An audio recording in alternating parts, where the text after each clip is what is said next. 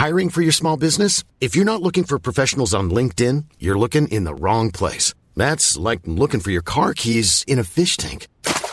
LinkedIn helps you hire professionals you can't find anywhere else, even those who aren't actively searching for a new job but might be open to the perfect role. In a given month, over 70% of LinkedIn users don't even visit other leading job sites. So start looking in the right place. With LinkedIn, you can hire professionals like a professional. Post your free job on linkedin.com slash people today. Many of us have those stubborn pounds that seem impossible to lose, no matter how good we eat or how hard we work out. My solution is PlushCare. PlushCare is a leading telehealth provider with doctors who are there for you day and night to partner with you in your weight loss journey. They can prescribe FDA-approved weight loss medications like Wagovi and Zepbound for those who qualify. Plus, they accept most insurance plans. To get started, visit plushcare.com slash weight loss. That's plushcare.com slash weight loss. Käkar den upp i Hoppa över den här till. Alfons.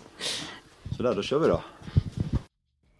Jessica är ung, impulsiv och lockas av att festa. Som vilken 20-åring som helst. Men det hon under de närmsta åren kommer att vara med om ska ingen behöva utstå. En semesterresa finner hon sig själv ligga blåslagen, utmärglad och övergiven i ett främmande land. Hur hamnade hon där? Och hur ska hon ta sig därifrån? Ni lyssnar på Brottsofferpodden avsnitt 38 Mardrömsresan som förändrade allt. Av Joakim Lindén Kastenbäck och producent Ellen Nilses.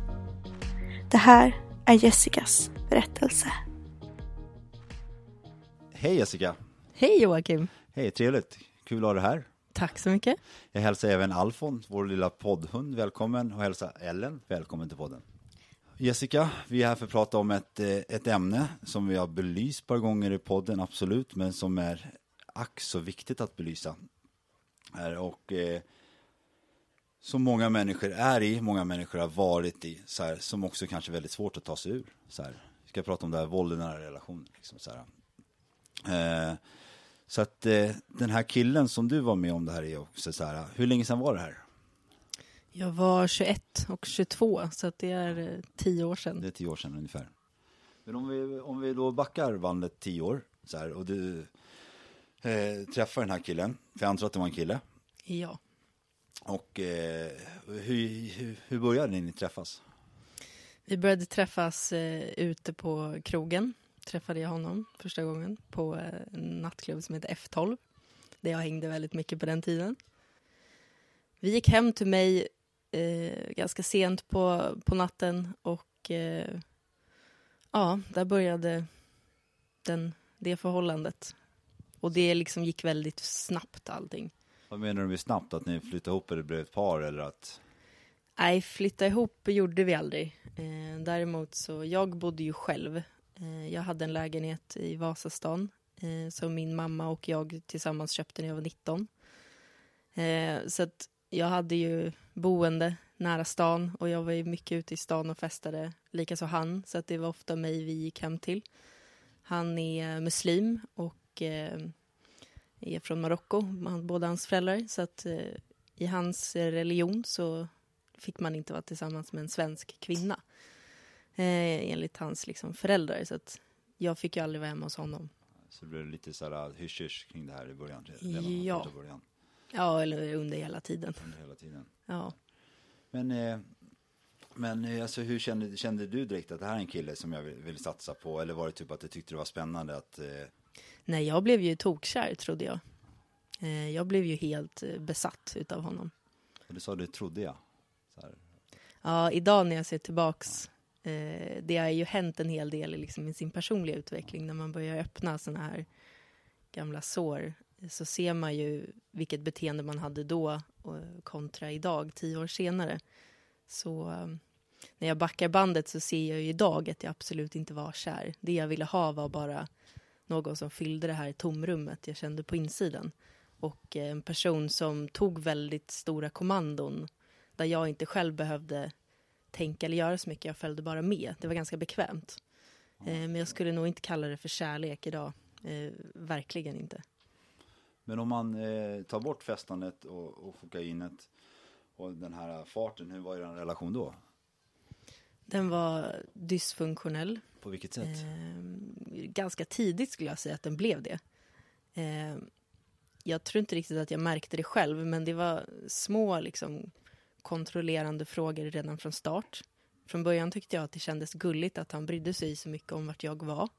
Eh, och när jag slutade mitt jobb och vad jag hade för planer. I min värld tänkte jag då att då kanske han hade någonting liksom i kiken, att han ville planera någonting som han och jag skulle göra. Ja. Men eh, ja, det var ju inte riktigt så. Men eh, jag var rätt godtrogen på den här tiden också. Men vad hade han, eh, hade det blivit något mer än kontroll liksom, så här, i, i, hans beteende? Inte till en början. Till en början. Nej. Men hur lång tid in i relationen var den här kontrollen började? Var den direkt också?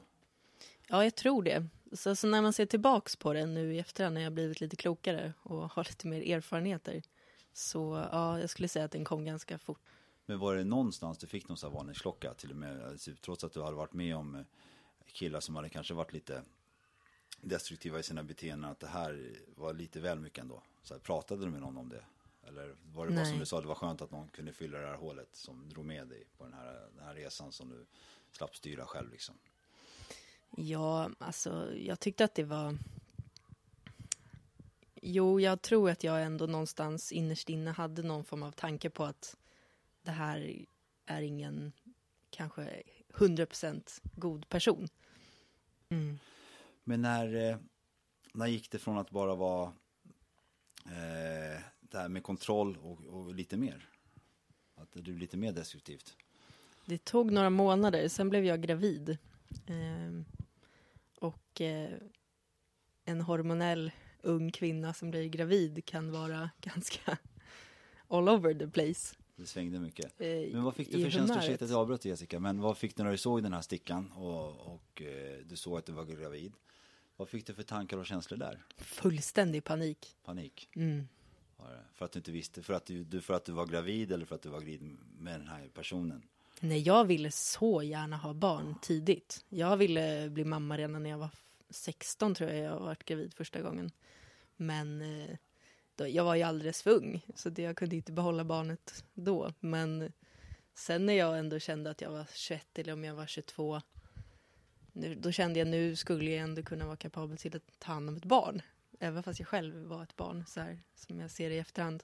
Men eh, det var väldigt svårt för att jag kände också att det här barnet kommer ju inte ens jag få träffa. Det här barnet kommer ju åka med honom till Marocko och bli muslim. Jag kommer ja, inte ha en talan ja. i det här. Eh, men samtidigt kände jag, jo men det kan visst gå. Det ska gå. Det, det är värt det. Jag vill bli mamma. Ja. Eh, och så liksom drogs de här tankarna dit hela tiden. Men eh, han ville ju absolut inte att jag skulle vara liksom gravid med hans barn. Hur reagerar han när du berättar Nu har du sagt att han inte ville, men hur reagerar han om du minns det när du berättade? Jag har två, jag har två streck med den här stickan. Han blev arg. Pappa, han blev arg. Ja, han blev arg. Och hur kände du där? Jag blev jätteledsen. Eh, han eh, tyckte att jag var oansvarig som inte hade något preventivmedel trots att jag hade sagt till honom hela tiden att jag inte hade det. Eh, han skyllde allting på mig och sa att nu går vi och bokar en abort. Eh, det fanns liksom inget utrymme för mig att tycka och känna någonting i det här. Eh, det var så det skulle gå till. Ehm, jag, jag var ändå tveksam, så jag kunde inte bara sitta och hålla med honom. För nu var det ändå någonstans någonting som växte i min kropp, tyckte jag. Och det är ändå någonstans har jag väl rätt att känna eh, känslor kring vad som händer i min egna kropp. Ja, självklart. Men jag tror inte riktigt att det var så han tänkte. Eh, han tänkte nog mest att oj, jag är tillsammans med en tjej som ingen får veta om och hon är liksom gravid, vilket absolut ingen i hans familj får veta om. Eh, så att det var ju väldigt mycket, allt skulle vara så himla, det skulle vara så tyst om allting. Och jag var en sån väldigt öppen person. Jag tyckte inte om att vara tyst om saker och ting. Jag gillar att vara en person som har mycket känslor och är väldigt mycket liksom socialt, eller vad ska man säga, känslomässigt öppen som person. Jag eh, innan jag träffade honom. Så att, ja, det var en jäkligt svår situation, men eh, jag ville ändå stå på mig. Lyckades du? Nej, Alltså hur lång tid tog det från att du berättade det här om eh, graviditeten tills att någonting hände med den?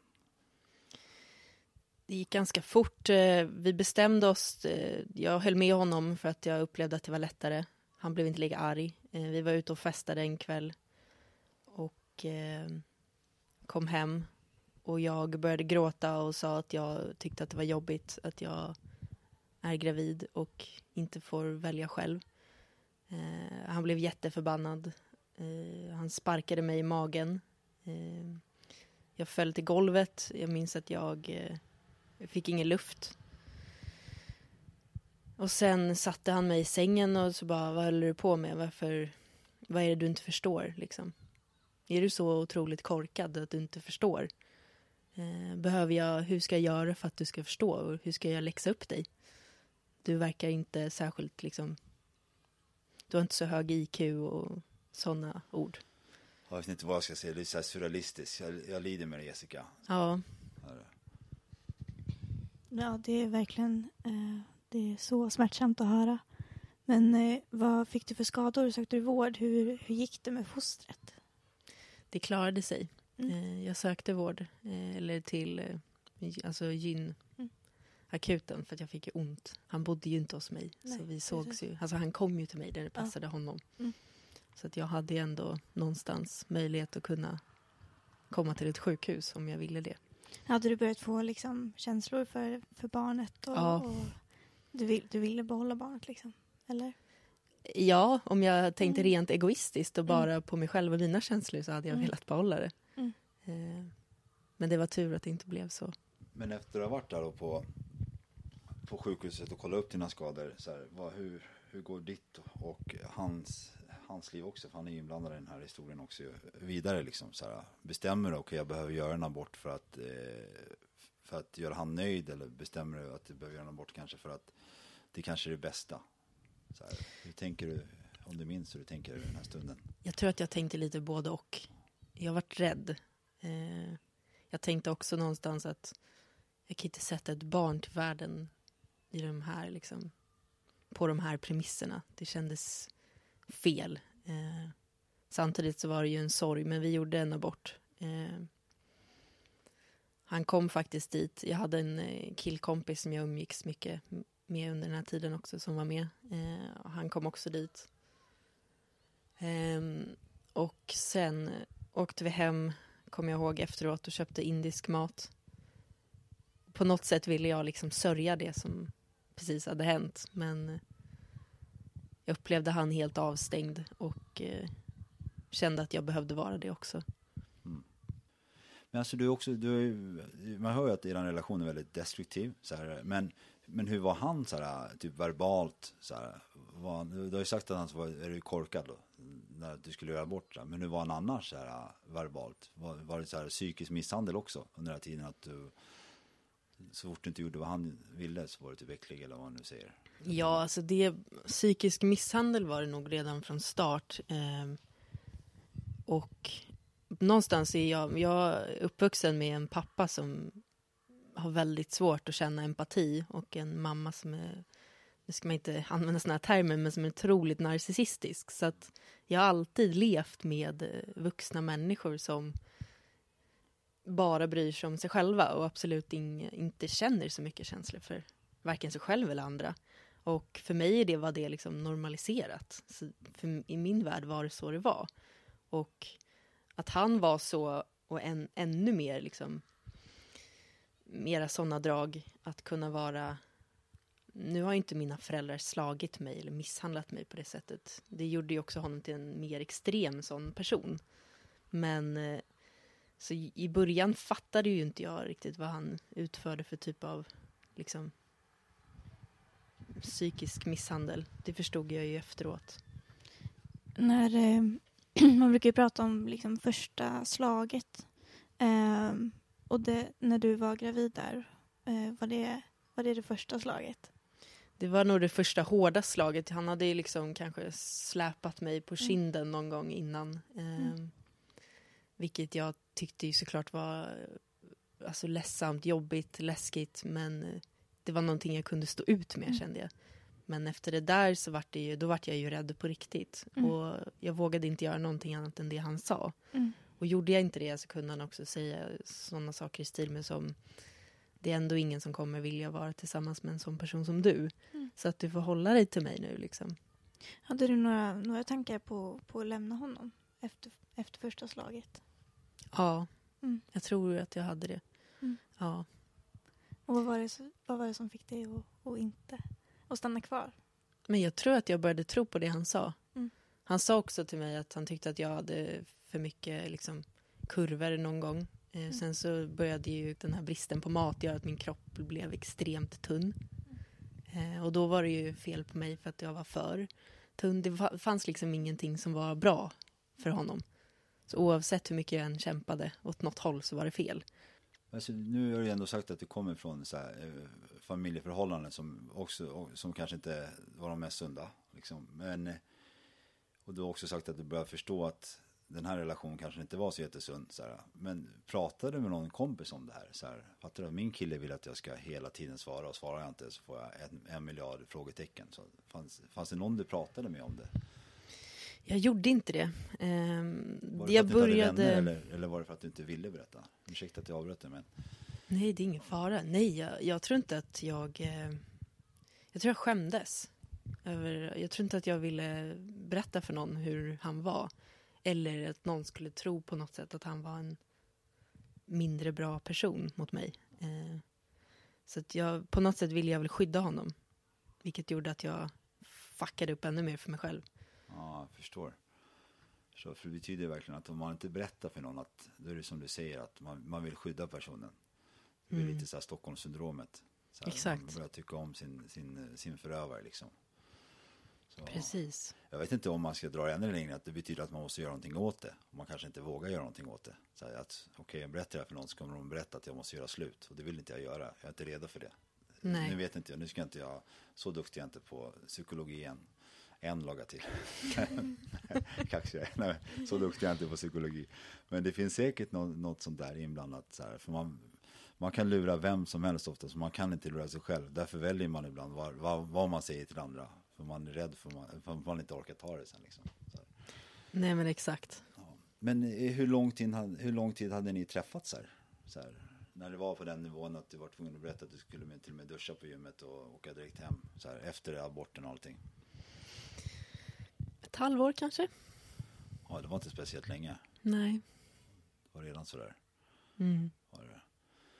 Men hur går ni vidare? Här, rullar det bara på så här ett tag? Ja, det rullar på. Det blir mer och mer destruktivt. Min familj börjar reagera ehm, eh, på att jag eh, inte har någon form av ansiktsuttryck längre. Eh, mitt ansikte är blekt. Det är ju ingen fara att vara blek, men det var liksom som att min, hela min färg hade förändrats. Hela min aura från att vara glad och sprudlande och energisk som jag egentligen är som person, det hade liksom suddats bort på något sätt. Och, och när de, när de liksom reagerade på det och sa det, kunde du förstå det själv? Kände du, liksom såg du samma sak som de såg? Nej, inte alls. Nej. Jag tror inte det. Inte då. Men vad valde du att göra då? När, du, när de säger till dig, Jessica, så här, hur mår du liksom? Är det en sund relation? Jag vet inte exakt hur de sa, men, där, eh, eh, men vad, hur, hur agerar du efter det? Jag blev mest arg för att någon la sig i mitt liv. Tog du avstånd från dem eller, eller fortsätter du ha Nej, jag försökte liksom ha nära kontakt med min familj. Det var nog mera de som blev så pass oroliga att de till slut inte kunde eh, vara nära mig när jag var med honom. Alltså jag hörde någonstans att det, snittet för, eh, för att lämna en des, destruktiv relation är sju gånger. Det är snittet. Så här.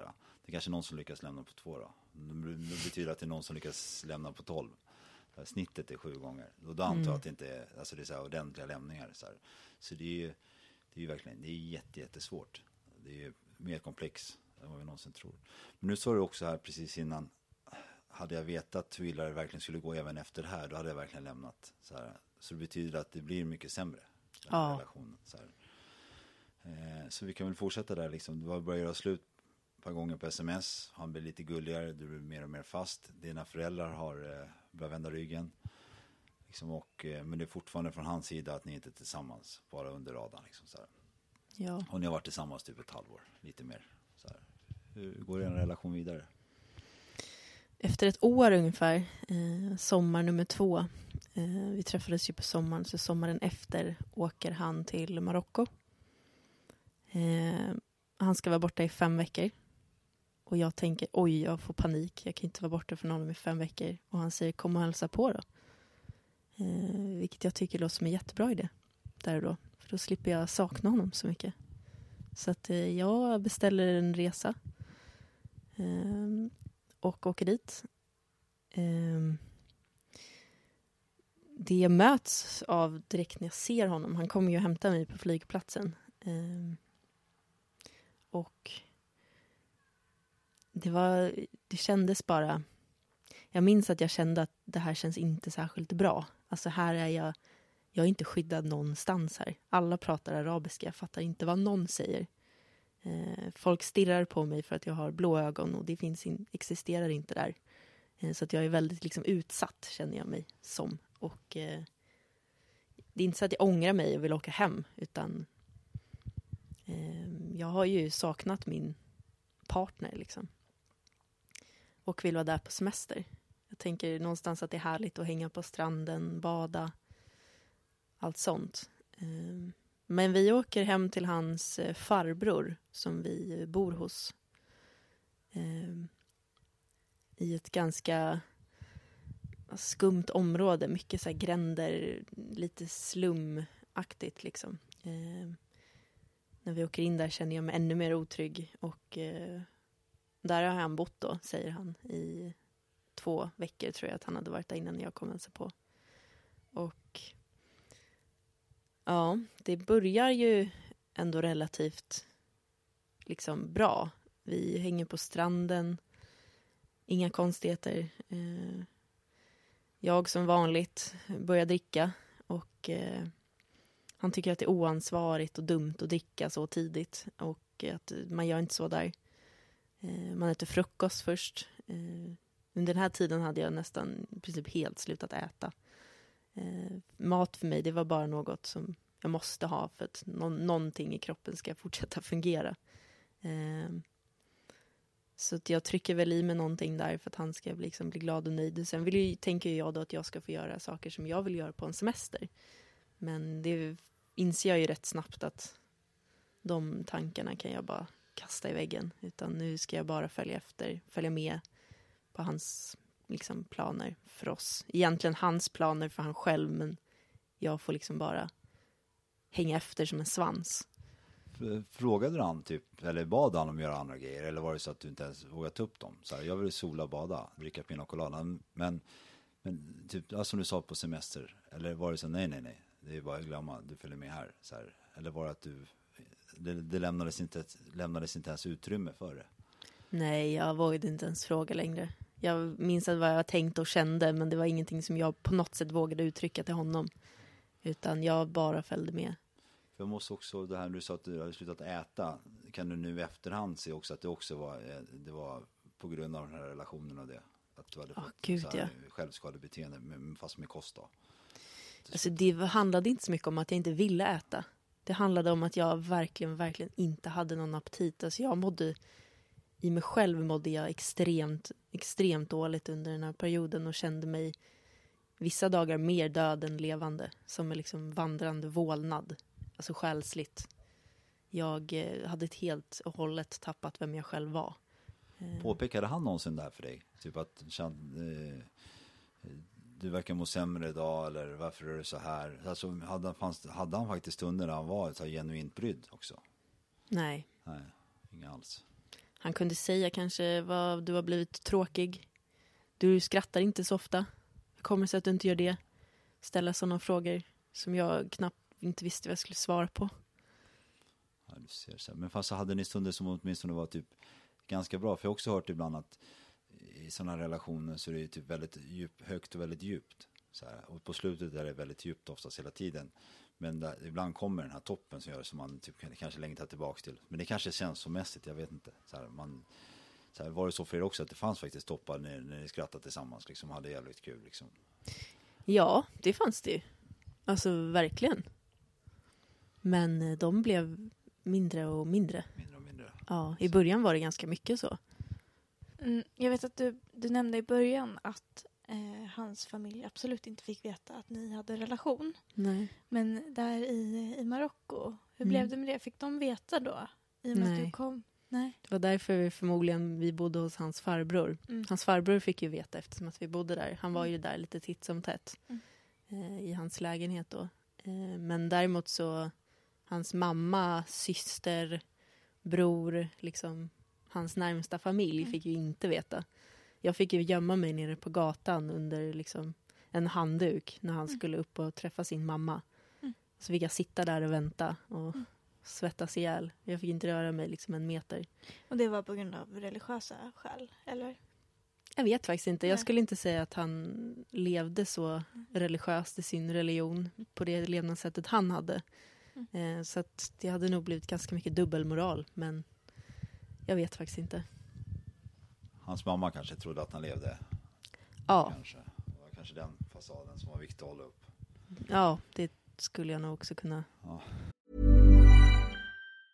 If you thought the only way to get a more defined jawline with natural looking results was through surgery, think again. Juvederm Volux XC is a non surgical injectable gel filler that improves moderate to severe loss of jawline definition and can help you achieve natural looking results with little downtime. Even better, this improved definition lasts up to one year with optimal treatment. No maintenance required. Improve jawline definition for a smooth, sculpted look with Juvederm Volux XC. For important safety information and to find a licensed specialist, visit juvederm.com. That's J U V E D E R M.com. Not for people with severe allergic reactions, allergies to lidocaine, or the proteins used in Juvederm. Common side effects include injection site redness, swelling, pain, tenderness, firmness, lumps, bumps, bruising, discoloration, or itching. There's a risk of unintentional injection into a blood vessel, which can cause vision abnormalities, blindness, stroke, temporary scabs, or scarring. Talk to a licensed specialist to find out if it's right for you. There's never been a faster or easier way to start your weight loss journey than with PlushCare.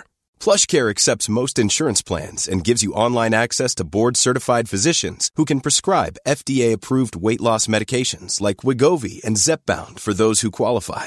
Take charge of your health and speak with a board-certified physician about a weight loss plan that's right for you. Get started today at plushcare.com slash weight loss. That's plushcare.com slash weight loss. plushcare.com slash weight loss. Tänka mig. Men alltså när vi, om vi hoppar tillbaka till, till Marocko där. Eh, så här, hur, men nu, du säger, då har det blivit som hans koppel. Så här, du går efter liksom, för att han ville det. Så här, hur, och då hade du bara varit nere ett par dagar. Så här, hur, hur går ni vidare där nere? Eller vad är det som händer på den resan mer? Det som händer är att eh, vi går ut en kväll eh, och där är det ju mycket så här, klubbar på stranden. Alla liksom knarkar fritt och öppet. Det kommer in speglar med nästan rent ladd. Eh, eh, jag kunde inte prata med någon. Alla pratade ju arabiska. Alla tittade snett på mig eh, för att jag inte såg ut som dem. Eh, han satt med kanske åtta när, nära kompisar till honom. De satt och pratade arabiska hela kvällen. Ingen hade ens en tanke på att kanske prata engelska så att alla, alla kunde förstå. Utan jag fick bara sitta tyst. Jag minns att jag gick till eh, toaletten och såg en kvinna gå in där så jag, just tänkte att hon skulle gå in dit och pilla i sig något spännande så jag gick efter.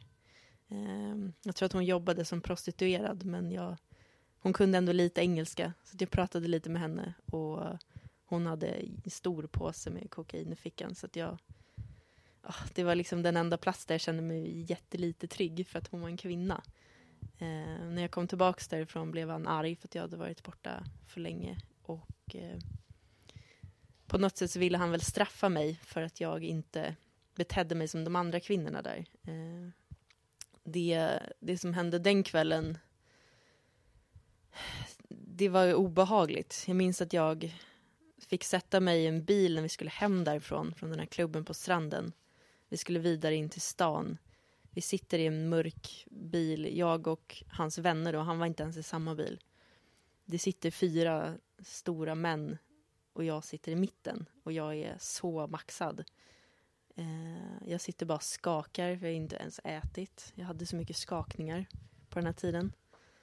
Eh, och de tittar på mig och eh, killen som kör och killen som sitter fram har ju pistoler. Så jag tänker att nu kommer vi åka, då åker vi också i jättemörka gränder, det finns ingen belysning någonstans. Vi åker förbi en mack, jag ser att de, de vill stanna där för de ska väl köpa någonting. Eh, jag sitter kvar, de här två killarna bak, i baksätet bredvid mig sitter ju kvar. De, de som kör, eller han som kör och sitter på andra sidan, de går ju in då. Eh, och så tittar de på mig. Och jag minns att jag tänkte att det här är liksom min sista stund i livet, nu kommer de skjuta mig. Eh, de hade inga snälla ansiktsuttryck heller. Eh, jag minns att jag var jäkligt rädd. Jag blev arg också över att han inte åkte i samma bil som mig. Så att den här, de gjorde ju ingenting, de körde bara hem mig. De hade väl bara pistoler för att man kanske har det där. Jag, jag vet inte, i den, den kretsen de levde i. Men det blir ändå så här surrealistiskt, antar jag. Sitta där i ett land, ett språk du inte förstår. Ja. Och känner sig halvskum i kroppen. och se sånt där. Jag hade också blivit lite kallnödig alltså. Ja, man blev ju rädd. Och uh, såklart. Så när vi väl kommer hem därifrån, eh, då är jag arg på honom. Eh, över att han utsatte mig för den här situationen, tyckte jag.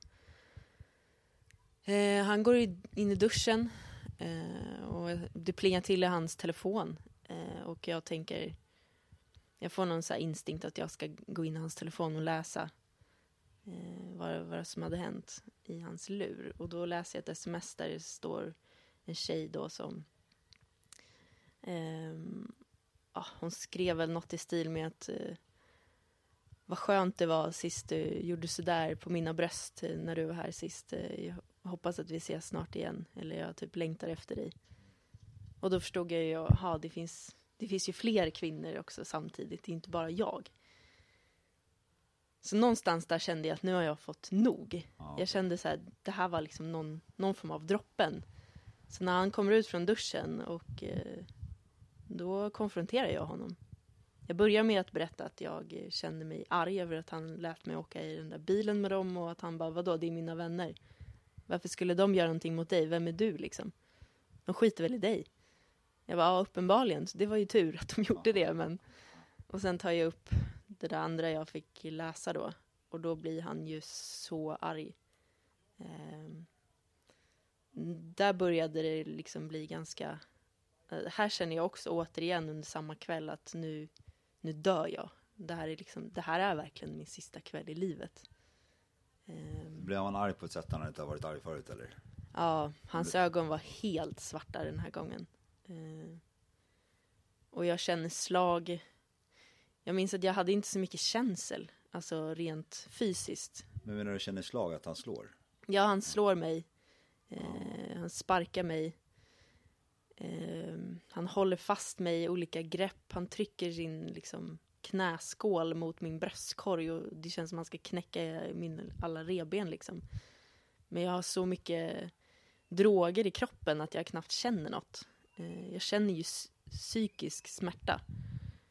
Men någonstans var det ändå liksom skönt att nu kanske det här får ett slut. För att jag hade inte mycket energi kvar överhuvudtaget till, till någonting i livet. Jag hade tappat gnistan vid den här tidpunkten. Så det blev att du greppade tag i, någon så här, i, i någonting positivt i den här extremt stora negativa situationen? Ja, jag det här tror kanske är slutet på, på det här liksom. Jag tror det. Men du, du sa att ni bodde hemma hos farbror, var det inte det? Eller var det morbror? Mm, farbror. Farbror, var, de reagerade inte på det här? Jag tror inte han var hemma. Nej, okej. Nej.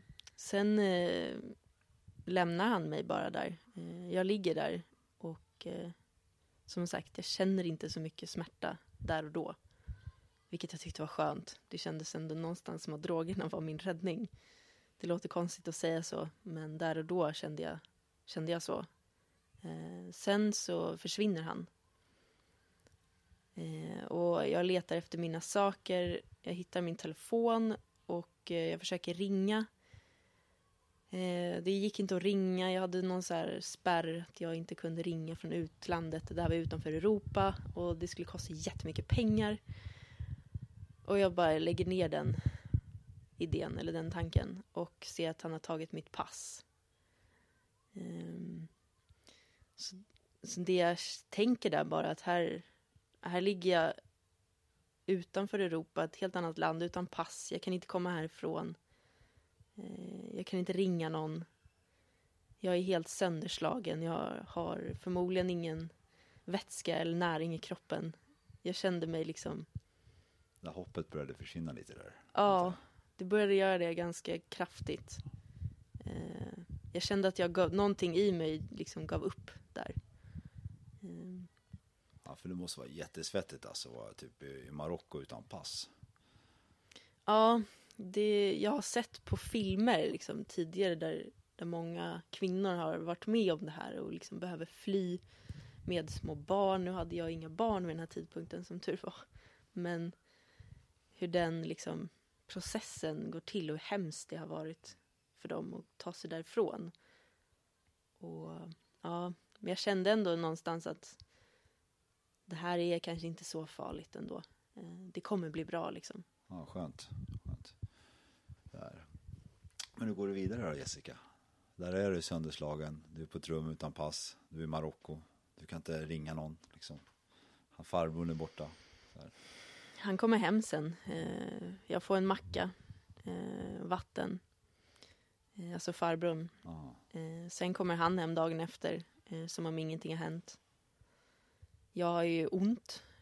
Jag orkar inte röra mig, så jag ligger i sängen hela dagen. Han åker iväg och gör sina saker. Men konfronterar han med det här liksom? Vet du hur du betedde dig mot mig igår liksom? Har du någon förklaring liksom? Nej, det var han som, som liksom sa, vet du hur du betedde dig mot mig igår? Eh, förstår du varför jag blev arg? Förstår du vad du har gjort för fel? Förstår du vad du har förstört? Och så vidare. Och jag får bara, ja, förlåt. Har du någon, eh, någon idé om vad det var han gjorde när han, var, när han åkte iväg på sina saker? Hade han någon liksom kriminell bakgrund eller vad, fick du någon uppfattning om vad det var han, vad han höll på med? Ja, han var kriminell, absolut. Jag kan inte säga exakt vad han höll på med, men det var han hade inte rent mjöl i påsen. Rent, ja, ibland kunde det trilla in 200 000 från ingenstans på någon villoväg. Ja. Ja, du ser. Men hur går, hur går du vidare då? Alltså, blir hur länge blir du kvar i Marocko? Nej, jag skulle vara där i sju dagar. Så det här var, det här var två dagar innan jag skulle åka hem. Okay. Så att jag ligger där i sängen dagen efter och dagen efter det får jag tillbaka mitt pass eh, och åker hem. Med han eller var han kvar? Han var kvar.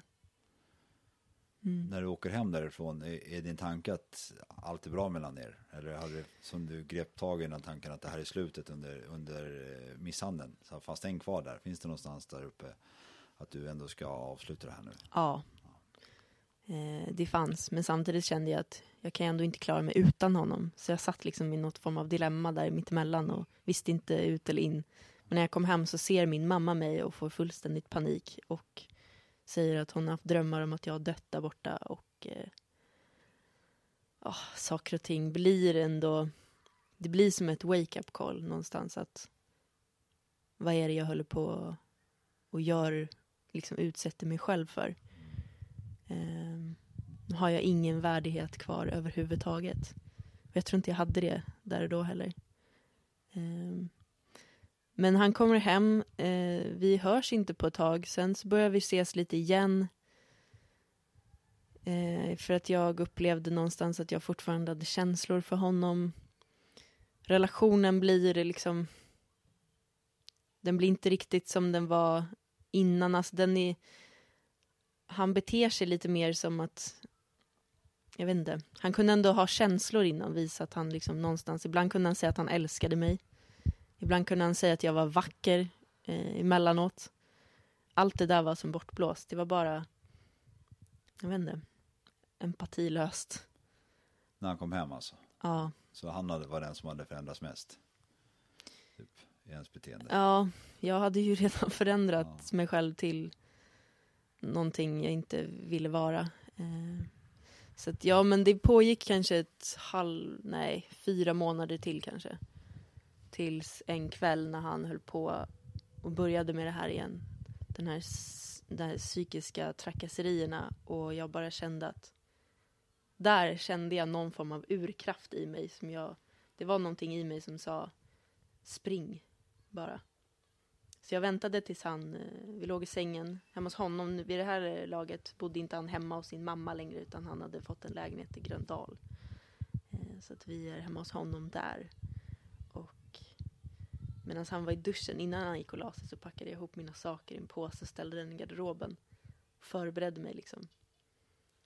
Eh, Så jag bara tittar på honom när han ligger där och blundar och helt plötsligt känner jag, jag ser inte samma person längre, jag ser någon annan. Jag, ser, jag blir äcklad. Eh, Så jag tar mina saker och springer, alltså sätter på mig och han börjar ju, han har ju inte somnat, han ligger ju bara och blundar. Så han direkt vaknar ju till liv och försöker springa efter mig, eller han springer efter mig. Och det är en jättebrant backe. Eh, han bodde ovanför en, en backe. Och när jag springer ut där så går en, klockan är kanske nio på kvällen, tio. Inte jättemycket. Och där går en tant. Eh, hon kommer liksom upp för den här backen. Det tar lång tid för henne att gå upp, den var väldigt brant. Och jag springer liksom ut nästan ren, jag ser säkert rent panikslagen ut fast in, någonting i mig är liksom lycklig. Så att jag vet inte hur jag såg ut. Eh, kanske svårt att beskriva. Men eh, han springer efter. Och jag tittar med vädjande blick på den här äldre damen som ser väldigt, väldigt, väldigt snäll ut.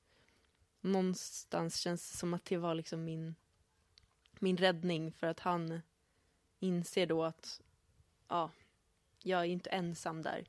Han kan ju bli påkommen liksom. Så han springer in igen och börjar ringa mig istället. Eh, jag bara fortsätter kuta eh, ner till tvärbanan och han ringer och ringer och jag trycker bara på blockera. Och det var sista gången jag hörde från honom. Ja, intressant. Alltså, men jag måste ju backa där. Det blir kanske en timme, en halvtimme någonting. Men vad var det som hände? Eller vad var det du kände som fick dig att nej, nu så här, uppenbarligen är den grejen starkare än det som var när du fick misshandeln. Eller i alla fall strax efter misshandeln liksom så här. Så kan du minnas ungefär vad det var? Var det bara att orden blev rätt i huvudet? Att du verkligen hörde vad du hörde? Eller var, kan du minnas det? Jag tror bara att jag kände att jag tror, jag, jag tror att jag insåg att jag kommer att dö eh, väldigt snart om det här fortsätter. Och jag upplevde att jag hade andra planer om livet än just dö vid 22 års ålder. Så jag tror att jag bara kände att nej, jag måste på något sätt vända det här. Jag måste bygga upp mig själv igen. Eh, och det kan jag definitivt inte göra med honom i närheten. Ja, det är ju jättebra verkligen och det är ju jätteintressant också som du berättar också så att sen bara ett par minuter senare, ett och en halvtimme senare så när du ligger och tittar på honom så ser du en helt annan människa som du typ istället för att ha känt någon så här jag kan inte vara utan han så ser du typ att du blir typ äcklad av han. Så här, det är coolt. Verkligen. Jag blir så nyfiken. Den här, eh, den här vänliga damen. Eh, pratade ni någonting? Nej. Nej. Nej, det var bara ögonkontakt. Men hon, hon symboliserade någonting för dig där. Mm. Hon, hennes ögon sa i princip, jag förstår situationen. Mm. Eh, jag ser att du flyr. Jag står kvar. Jag försöker liksom ge någon form av trygghet till dig här nu. Spring, typ. Mm. Det tycker jag att hennes blick sa till mig. Men ja, jag upplevde det så. Vad fint. Ja, Skulle du minnas henne idag om du träffade henne? Skulle du minnas hur hon såg ut? jag tror inte det. Med Nej. ögonen kanske? Ja, kanske. Men eh, nu har du i alla fall sprungit från din förövare och eh, ja, den här personen liksom som har utsatt dig för allt. Hur, hur går du vidare här? För nu har du i alla fall en tanke, jag måste bygga upp mig själv liksom. Så här. Mm. Hur går du vidare i livet?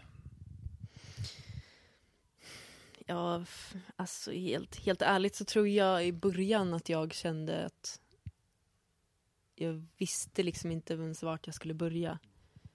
Ehm, jag föraktade ju mig själv vid det här laget ganska grovt. Ehm, jag hade inte så mycket kärlek till mig själv. Ehm, jag var aktiv i ett missbruk som också självklart eskalerade vid det här laget för att fly känslor och inte behöva känna. Ehm, men kort därefter så träffade jag faktiskt nästan, ja, ungefär tre månader senare kanske, träffade jag pappan till mina barn. Och det tror jag var min räddning. Eh, för att efter nästan, nästan ett år in i den relationen så blev jag gravid med min son. Hur är, hur, hur är dina barns pappa? Är han, är han en bra person om jag får fråga? Han vi är helt motsatt mot den personen jag beskrev här tidigare. Men hur, det är också jätteintressant, så här, för du berättade innan du träffade den här eh, killen som den här historien handlar om. Så har det också varit i destruktiva relationer. Så här, Mm. hur, hur blev det att den här personen då som har kanske sunda värderingar och ett sunt beteende i, i livet och till sin, i, i sina relationer kan bli någon du faller för? Så här, var det att du var så trött på packet så att du på något sätt, nej, nu, jag måste se det på ett annat sätt eller kan du förklara? Alltså någonting i mig kände bara att jag är värd mer eh, efter allt det här. Och jag gick ju självklart också till alltså, samtal i samtalsterapi och eh, även om jag inte kunde titta mig själv i spegeln och säga att jag duger som jag är, eh, jag är värdefull, så kunde jag ändå någonstans känna det. Eh, och jag kände att eh, Joel då, pappan till mina barn, han tittade på mig liksom med genuin kärlek. Och eh, han någonstans lärde mig kanske vad det var. Hur det är att bli älskad på riktigt? Ja. och att ta emot kärlek och att man förtjänar kärlek. Nu blir jag lite tårögd här faktiskt. Jag tycker det är verkligen, verkligen vackert. Nu har jag haft äran att träffa dina barn och de är helt fantastiska. Så det är, jag är glad att du och Joel träffades liksom. Eh, men du pratade lite om sam samtalsterapi också för att det är väldigt många som lyssnar på den här podden som kanske befinner sig i en destruktiv relation. Så här, vet du, var det, på något, var det på något speciellt sätt den här samtalsterapin funkar bättre eller funkar sämre? Provade du olika eller var det samma? Var det något speciellt som funkade just för dig tycker du Jessica? Att prata med en kvinna med liknande erfarenheter tror jag definitivt är eh, hjälpsamt. Och eh, det viktigaste av allt är att fortsätta säga till sig själv att man duger som man är och att man eh, inte har liksom en del i att bli behandlad på det sättet. Utan det är inte heller fel person på fel plats, att man råkar träffa på en sån här person. Man dras också till det för att man har säkerligen stora djupa sår inom sig. Vilket oftast inte heller är ens egna fel, förmodligen föräldrarnas. Men eh, att inte liksom döma sig själv om man har varit med om såna här situationer och såna här förhållanden. Men att man någonstans kan liksom förlåta sig själv eh, och bygga upp kärleken inom sig själv igen. Och eh, jag tror att det är där nyckeln ligger. Eller det var där nyckeln låg för mig. Mm, vad fint. Tyckte det var, låt som en väldigt sund och, och stark nyckel verkligen. Eh, den här podden heter Brottsofferpodden. Så här, ser du själv att du har varit ett brottsoffer i den här relationen? När du tittar på det idag. Ja, När du var i den då då? nej. Nej. Så här, jag må- måste också fråga så här för att just ordet offer kan vara ganska starkt ord. Så här, hur ser du på det? Det kan vara ett väldigt starkt ord. Eh, Jag hade nog inte velat bli liksom benämnd som ett offer eh, när jag var i den här relationen. Eh, Jag skulle inte vilja se mig själv som ett offer idag heller. Däremot så skulle jag definitivt säga att jag blev misshandlad och eh, väldigt, väldigt, väldigt illa behandlad. Eh, Men är, behöver just ordet offer vara mer än just ett ord? För en person som har blivit misshandlad och väldigt illa behandlad. Så här. Egentligen så ska inte det ordet väcka så mycket Nej, inom men- en, men det gör det. Det gör det, jag vet. Det är det som är så intressant. Så. Ja. Det, det, det är jätteintressant. Och när jag startade den här podden så var en av de grejerna jag ville på något sätt förminska den här negativa klangen med just det ordet. Så här, för att det, för det tycker jag att det är mycket starkare. Och vi som också i den här gemenskapen pratar ju ofta offerkoftor, så här, tycka synd om sig själv. Så här, det ska man också vara lite försiktig med. Liksom, Exakt.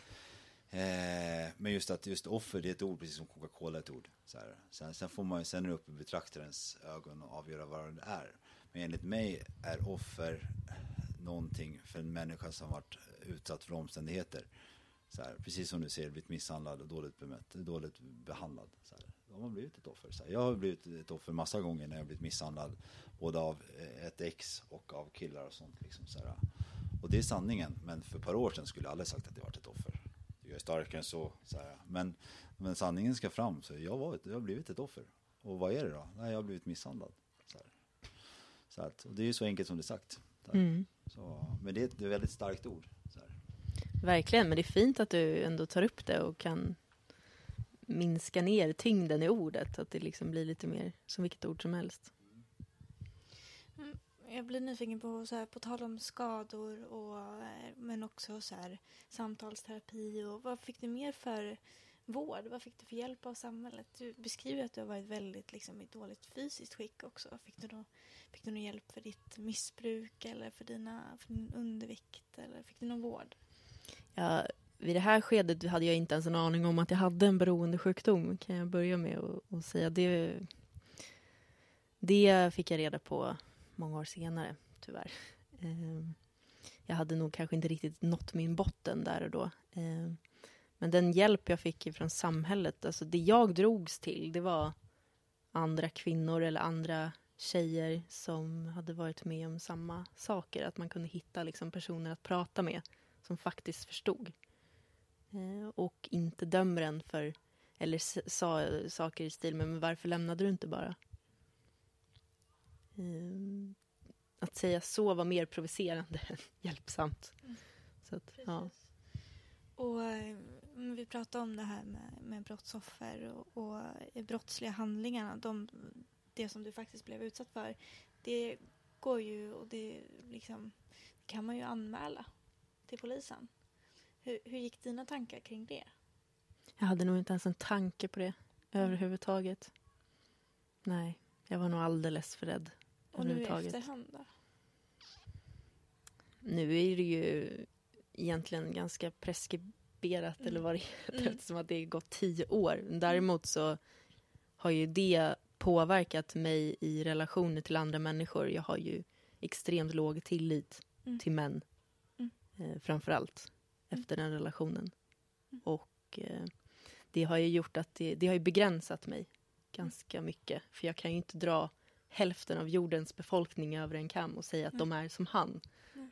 Det kan jag absolut inte göra. Mm, det är otroligt fel. Eh, men däremot så väljer ju jag, jag är väldigt selektiv med vilka män jag har runt mig idag. Mm.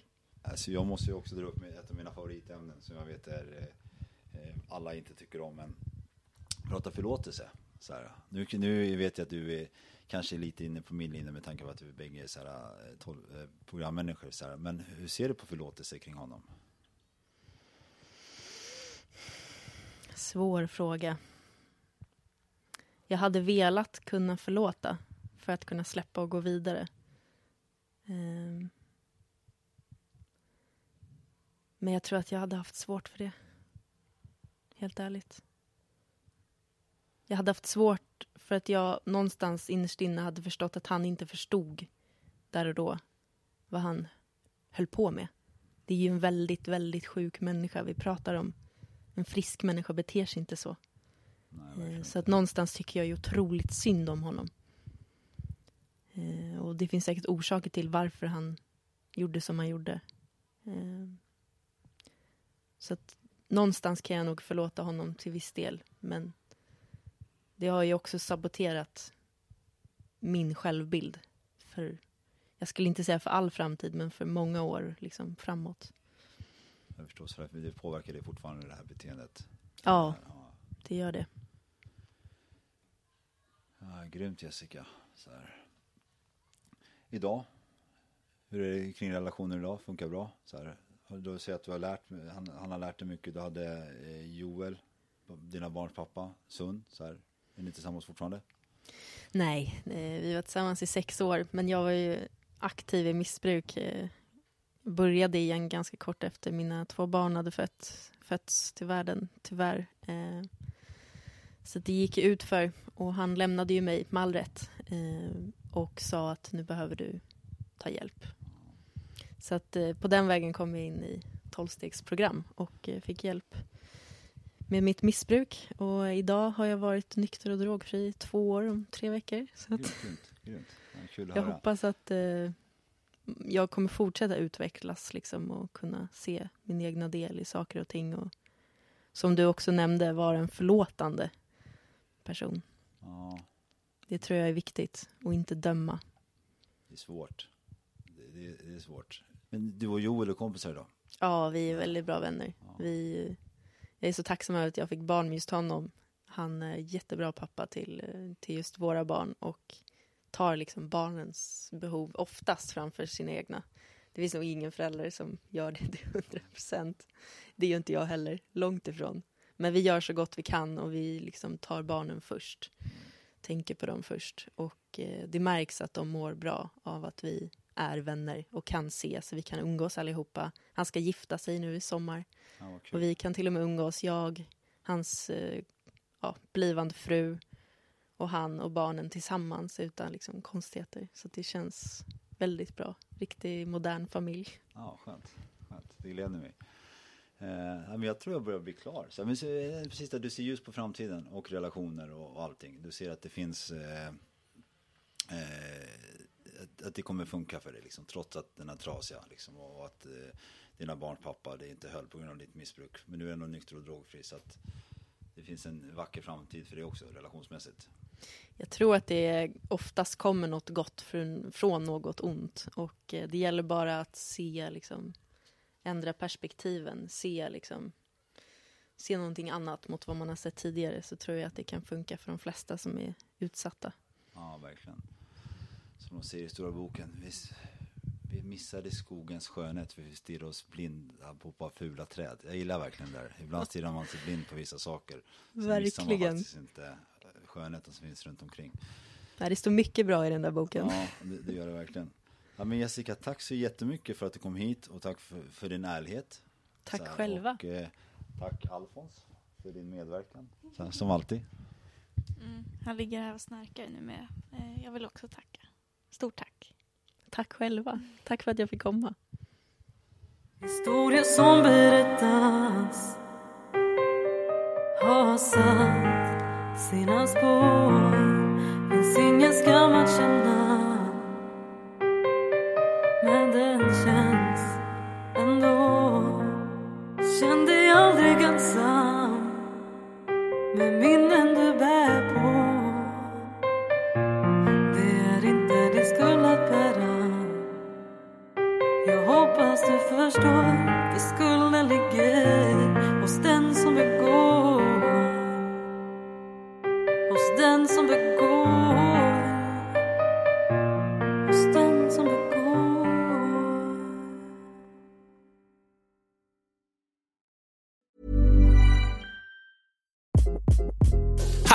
this is Craig Robinson from Ways to Win and support for this podcast comes from Invesco QQQ the official ETF of the NCAA. Invesco QQQ is proud to sponsor this episode and even prouder to provide access to innovation for the last 25 years. Basketball has had innovations over the years too. We're seeing the game played in new ways every day. Learn more at Invesco.com slash QQQ. Let's rethink possibility. Investco Distributors, Inc. Planning for your next trip? Elevate your travel style with Quince. Quince has all the jet setting essentials you'll want for your next getaway, like European linen, premium luggage options, buttery soft Italian leather bags, and so much more. And is all priced at 50 to 80% less than similar brands. Plus, Quince only works with factories that use safe and ethical manufacturing practices.